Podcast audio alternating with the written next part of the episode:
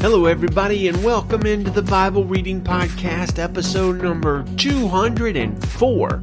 Today's big Bible question Why did Jesus often withdraw to lonely places by himself? Was he an introvert? So, hello, friends. Happy Lord's Day to you.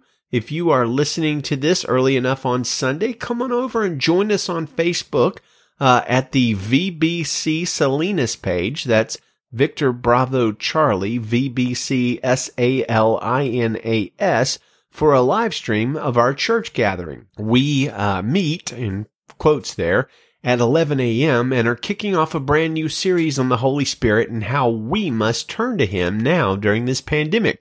The message is entitled Sit Down Church, and that title probably doesn't mean what you think it does. Look for an ep- episode later this week with some great listener comments, questions, and feedbacks.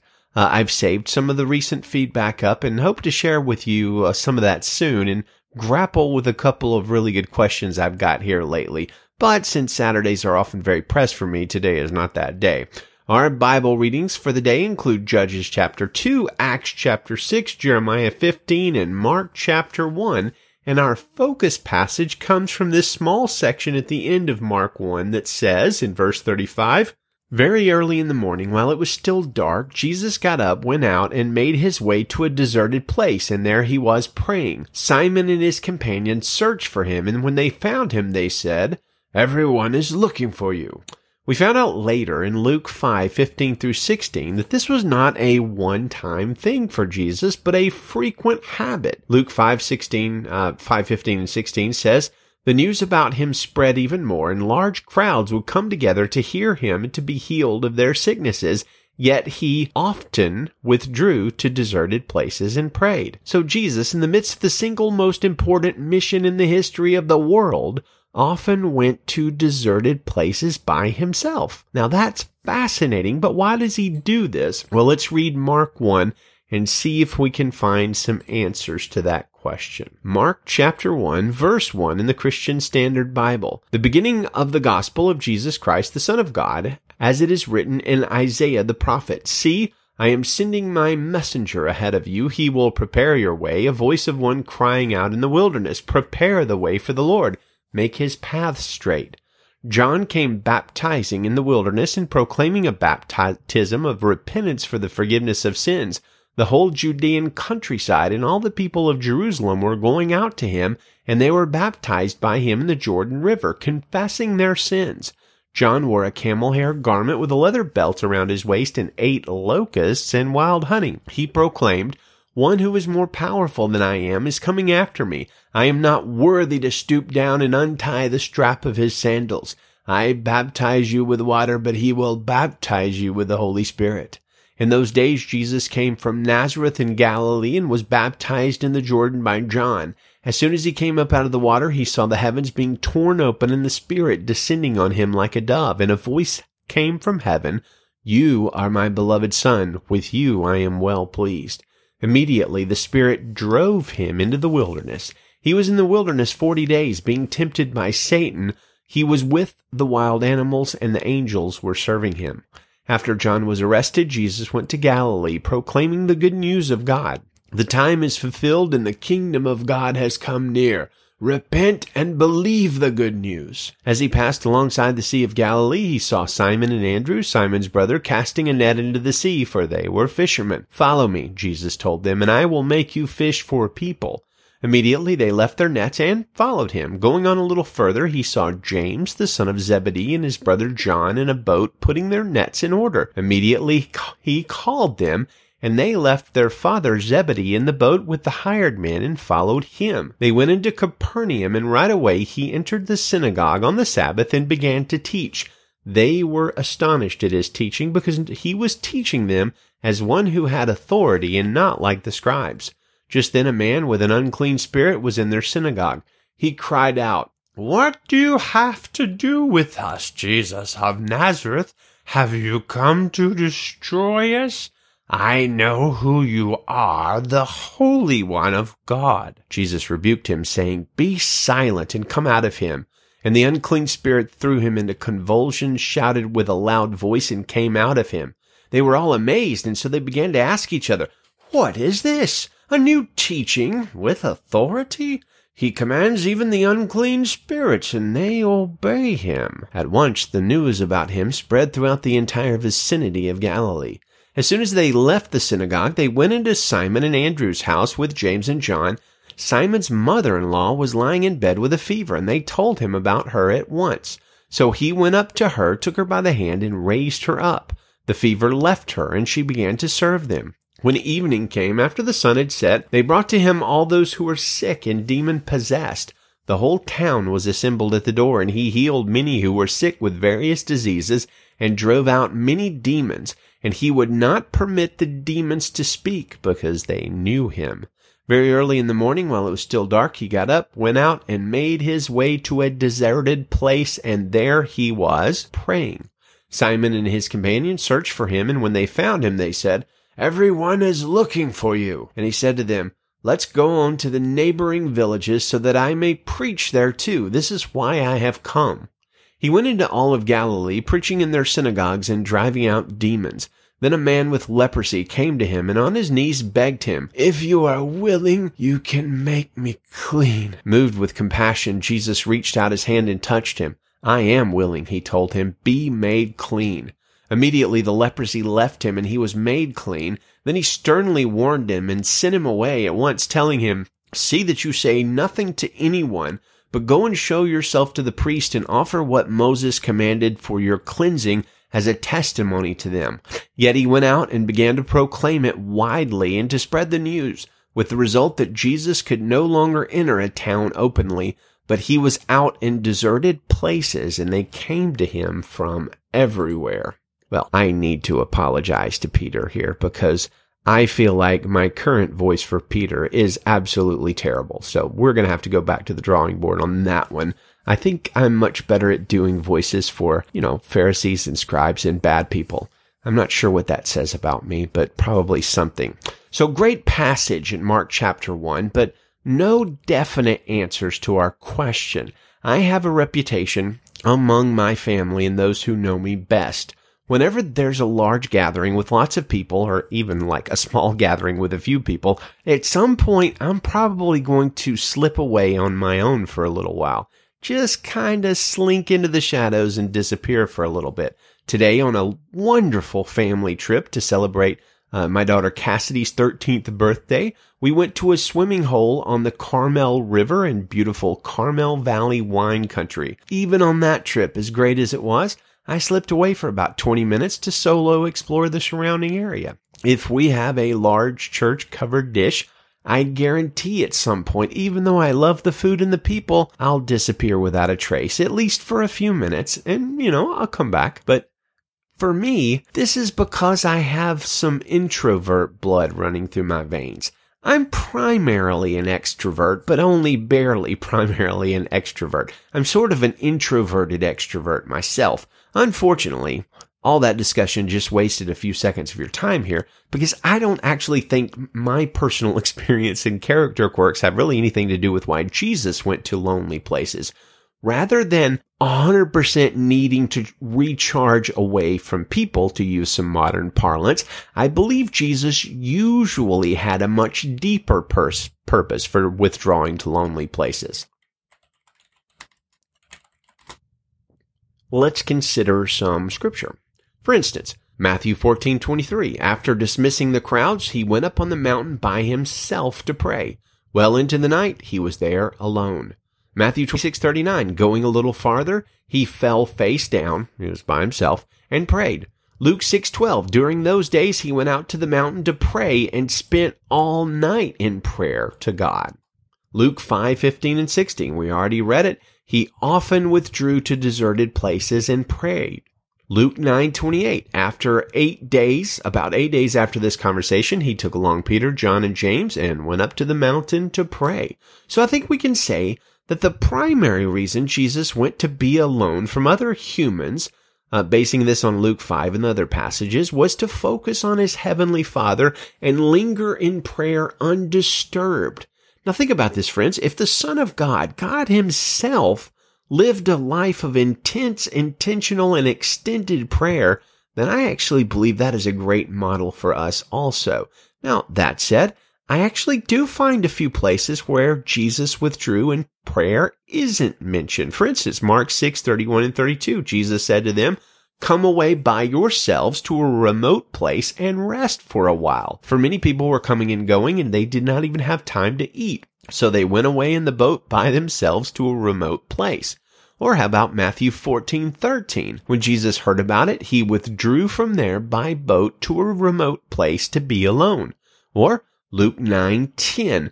When the apostles returned, they reported to Jesus all that they had done, and he took them along and withdrew privately to a town called Bethsaida. So, introverts rejoice. Jesus also seemed to live a life of regular times of withdrawal, either by himself or with his closest friends. Now, most of the time, it would appear that his focus in withdrawing was on prayer, but it honestly could be said that he also withdrew sometimes for rest purposes. Now, if we would emulate Jesus in the way he lived his life, and I think we should, then we should do these things too, majoring on withdrawing for prayer and minoring on withdrawing for rest, because both are important, both are needed, and both were done by Jesus, the Son of God. So let me close out with a couple of great thoughts from Spurgeon on withdrawing to lonely places.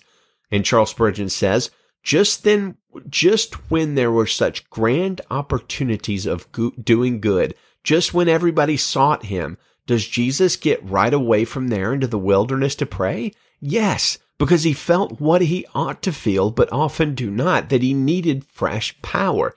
That as the servant of God, he must wait upon God for fresh power for his great life work. He withdrew himself into the wilderness and prayed. No doubt it was the constant habit of Christ to pray, but there were certain special times when he retired into lonely places and his prayer was peculiarly fervent and prolonged. One other Spurgeon quote along the same lines, he says, The Sun of Righteousness was up before the sun. How much must our Lord have loved prayer to renounce his needed rest and sleep in order to hold converse with his heavenly Father? He was sinless and yet needed prayer. Far be it from us to dream that we can do without it. In private, we must, like our Lord, equip ourselves for the public battle of life. Amen and amen and amen. That is a lesson that it has taken years for me to learn, but praise God in the midst of this pandemic, the Holy Spirit is applying it more and more and more and more to my heart. And uh, I pray that I develop lifelong patterns of walking in the Jesus way on prayer and that you do too. Judges 2 verse 1 in the Christian Standard Bible. The angel of the Lord went up from Gilgal to Bochim and said, I brought you out of Egypt and led you into the land I had promised to your ancestors. I also said, I will never break my covenant with you. You are not to make a covenant with the inhabitants of this land. You are to tear down their altars, but you have not obeyed me. What have you done? Therefore I now say I will not drive out these people before you. They will be thorns in your sides, and their gods will be a trap for you. When the angel of the Lord had spoken these words to all the Israelites, the people wept loudly. So they named that place Bochim, which means weeping, and offered sacrifices there to the Lord. Previously, when Joshua had sent the people away, the Israelites had gone to take possession of the land, each to his own inheritance. The people worshiped the Lord throughout Joshua's lifetime and during the lifetimes of the elders who outlived Joshua.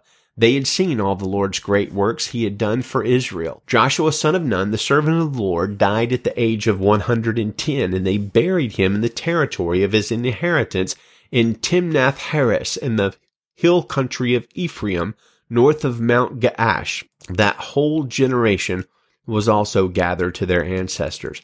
After them, another generation rose up who did not know the Lord or the works he had done for Israel. The Israelites did what was evil in the Lord's sight. They worshipped the Baals and abandoned the Lord, the God of their ancestors who had brought them out of Egypt. They followed other gods from the surrounding peoples and bowed down to them. They angered the Lord, for they abandoned him and worshipped Baal and the Ashtaroths. The Lord's anger burned against Israel, and he handed them over to marauders who raided them. He sold them to the enemies around them, and they could no longer resist their enemies. Whenever the Israelites went out, the Lord was against them and brought disaster on them, just as he had promised and sworn to them, so they suffered greatly. The Lord raised up judges who saved them from the power of their marauders, but they did not listen to their judges. Instead, they prostituted themselves with other gods, bowing down to them. They quickly turned from the way of their ancestors who had walked in obedience to the Lord's commands. They did not do as their ancestors did. Whenever the Lord raised up a judge for the Israelites, the Lord was with him and saved the people from the power of their enemies while the judge was still alive. The Lord was moved to pity whenever they groaned because of those who were oppressing and afflicting them. Whenever the judge died, the Israelites would act even more corruptly than their ancestors, following other gods to serve them and bow in worship to them. They did not turn from their evil practices or their obstinate ways. The Lord's anger burned against Israel, and he declared, Because this nation has violated my covenant that I made with their ancestors and disobeyed me, I will no longer drive out before them any of the nations Joshua left when he died. I did this to test Israel and to see whether or not they would keep the Lord's way by walking in it as their ancestors had. The Lord left these nations and did not drive them out immediately he did not hand them over to Joshua. Jeremiah chapter 15 verse 1, Then the Lord said to me, Even if Moses and Samuel should stand before me, my compassions would not reach out to these people. Send them from my presence and let them go. If they ask you, Where will we go? Tell them, This is what the Lord says. Those destined for death to death, those destined for the sword to the sword, those destined for famine to famine, those destined for captivity to captivity. I will ordain four kinds of judgment for them. This is the Lord's declaration. The sword to kill, the dogs to drag away, and the birds of the sky and the wild animals of the land to devour and destroy. I will make them a horror to all the kingdoms of the earth because of Manasseh son of Hezekiah, the king of Judah, for what he did in Jerusalem. Who will have pity on you, Jerusalem? Who will show sympathy towards you? Who will turn aside to ask about your well-being? You have left me. This is the Lord's declaration.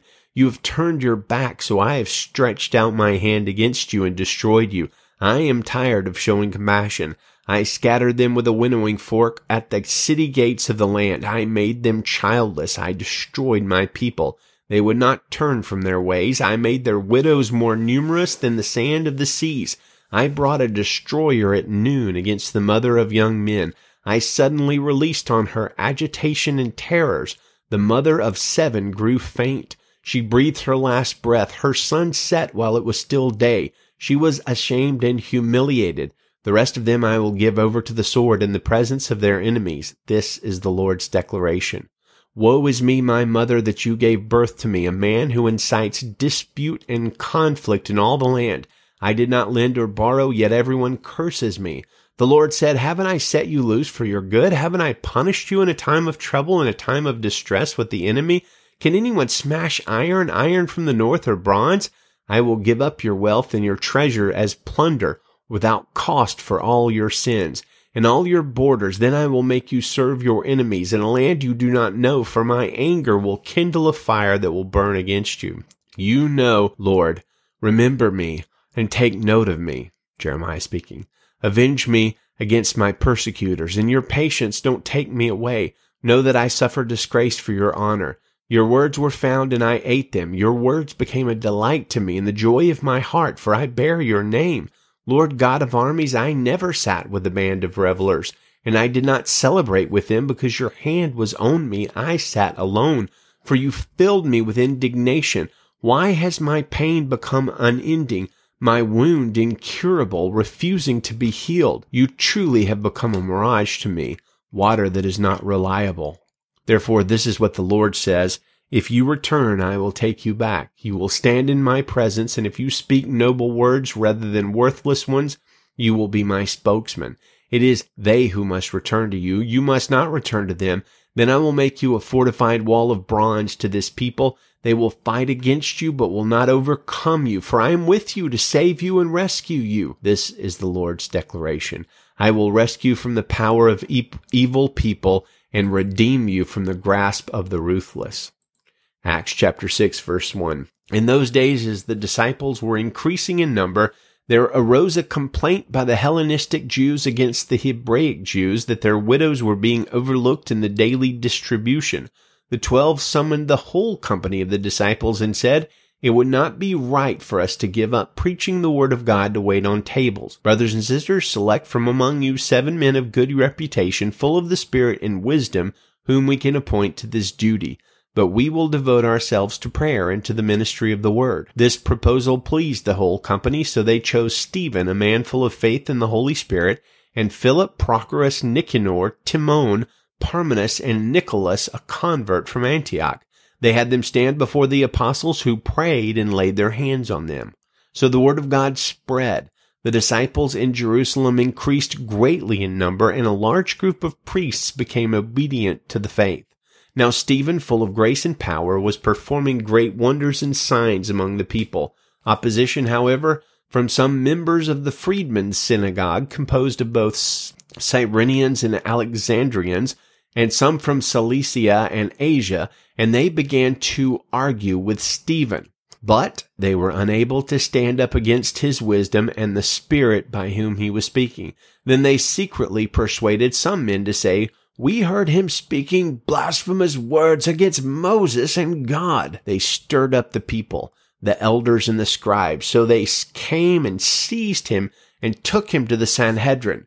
They also presented false witnesses who said, This man never stopped speaking against the holy place and the law, for we heard him say that this Jesus of Nazareth will destroy this place and change the customs that Moses handed down to us. And all who were sitting in the Sanhedrin looked intently at him and saw that his face was like the face of an angel. Amen. May that be said of our faces as well as we look to Jesus. Good day, friends, and Godspeed.